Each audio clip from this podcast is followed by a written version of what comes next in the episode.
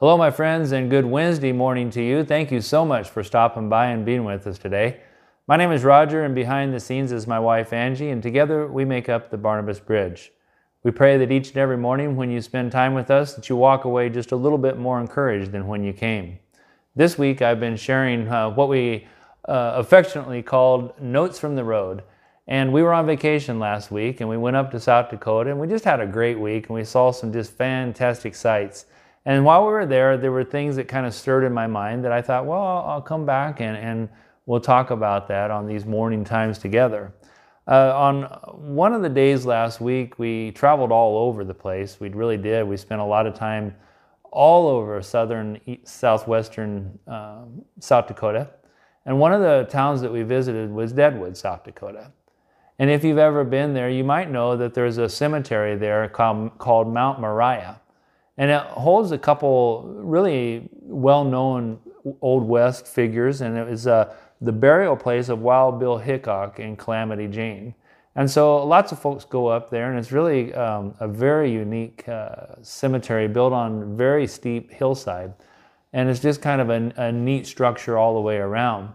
And it's all very good, but what I'll tell you what caught my eye more than any of that stuff, even though I appreciated that, was on one side of the cemetery, there's a, there's a flag there. And, and it's a flag that after World War I, Congress uh, gave permission that would never be lowered. This flag, regardless of all the times that we fly our, our flags everywhere else at half mast, this is just one of a very small number of flags that never lower. And the reason it is, is because while we gain our freedom from people uh, that fought in World War I, this flag is dedicated to those people who died um, giving us that freedom. And so it really stuck in my mind. I'm a very patriotic person, and I love the history of our country, uh, how people before us made things, uh, gave us our freedoms today, and, and, allowed for the life that I live. And it's just kind of a, a real honoring thing. I thought it's like, wow, isn't that cool? I didn't even know that they did that, that there was a flag that would not lower regardless because it wasn't dedicated to my freedoms or what the country stands for, but to these specific people who went before us. Very beautiful. It really touched me. And so I started thinking about that. And what God reminded me of really was the passage in Hebrews chapter 11. You may know that, and a lot of you will, I'm sure. It's Hebrews chapter 11, and it's sometimes called the, the, the Hall of Faith. And it really does the genealogy of uh, starting way back in, this, in the Old Testament of all the people that God worked through in their lives and, and allowed them to be a part of this wonderful, un, never ending story of His good, good faithfulness and love in the lives of people. And so it talks about the faith of such people as, as Abraham and, and, and Hagar and people like that. And it talks about them in a way that says, these people came before you and they gave you the luxury of the life that you live today. They contributed to it. And, and, that, and so if you are if you are a believer, if you know the salvation that is found in Jesus Christ, then this is your genealogy. This is your, or I should say, your history. Just like those folks that died in World War I, and Congress honors them with the flag that never lowers. Well, that's exactly what Hebrews chapter 11 it is. Um, these people gave everything in order that we might have a better way. They listened to God, they had confidence in God, they had faith in God, and they were willing to lay down their lives through faith because they knew what they were doing was much more important than even themselves. So, contributing or continuing on in that chapter 11, with the idea of this is my history, this is your history. Uh, I would like to read from starting in ch- verse 32. And it's kind of a long reading today, but if you if you would just listen in, if you have the opportunity to open a Bible, read along, that'd be great. But really, as we do either way, with this understanding that these are the this is the work of people, the work of God through these people, I should say that allows for me to have everything that I have today as a Christian in the United States or wherever you are in the world. Hebrews chapter 11, verse 32, the Word of God says this What more should we say after talking about all those other people, all the faith that they have?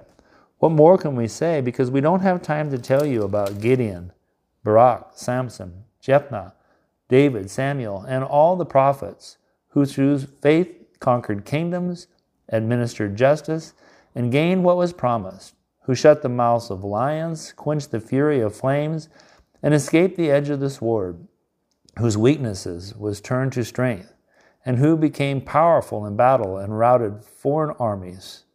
Women received back their dead, raised to life again. Others were tortured and refused to be released so that they might gain a better resurrection. Some faced jeers and flogging, while still others were chained and put in prison. They were stoned, they were sawed in two, they were put to death by the sword.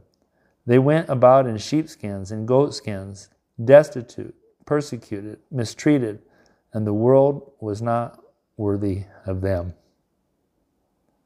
They wandered in deserts and mountains and in caves and holes in the ground. These were all commended for their faith, yet none of them received what had been promised, and God had planned something better for us, so that only together with us would they be made perfect. You see, that scripture says it exactly there. All the things that had happened in them before us, in their life, God was pointing to this fabulous future for not just them, but for us, to us even. God had planned something better for us so that together with us would they be made perfect. So, what do we do with this? The idea that the flag never is lowered in Christianity, in my life, that I would never forget those who came before me. How do we do such a thing? The chapter 12 goes on and says, Therefore, so therefore, based on the faith of all the people that before, came before us, since we are surrounded by such a great cloud of witness, let us throw off everything that hinders and the sin that so easily entangles, and let us run with perseverance the race marked out before us. I always like that uh, um, picture image, isn't it? Let us run the race that is before us now. We've been handed the baton by many, many, many saints of the past, sometimes even out of our own families, sometimes our friends, sometimes our pastors. Whoever might have handed the baton to you, they were part of this long line of heroes, people of faith, that allow me to live the life that I have. And so, because of that, verse chapter 12, verse 2 says, So let us fix our eyes on Jesus the author and perfecter of our faith, who for the joy set before him endured the cross, scorning its shame, and sat down at the right hand of God on the throne of God. And consider him who endured such opposition from sinful man, so that you will not grow weary and lose heart. And there is the bottom line, my friends. While we know and we recognize all the heroes of the faith that came before us, none was greater than our Lord and Savior Jesus Christ, who endured everything so that you and I might have freedom today. So fix your eyes on Him, the King, the author, the perfecter of our faith.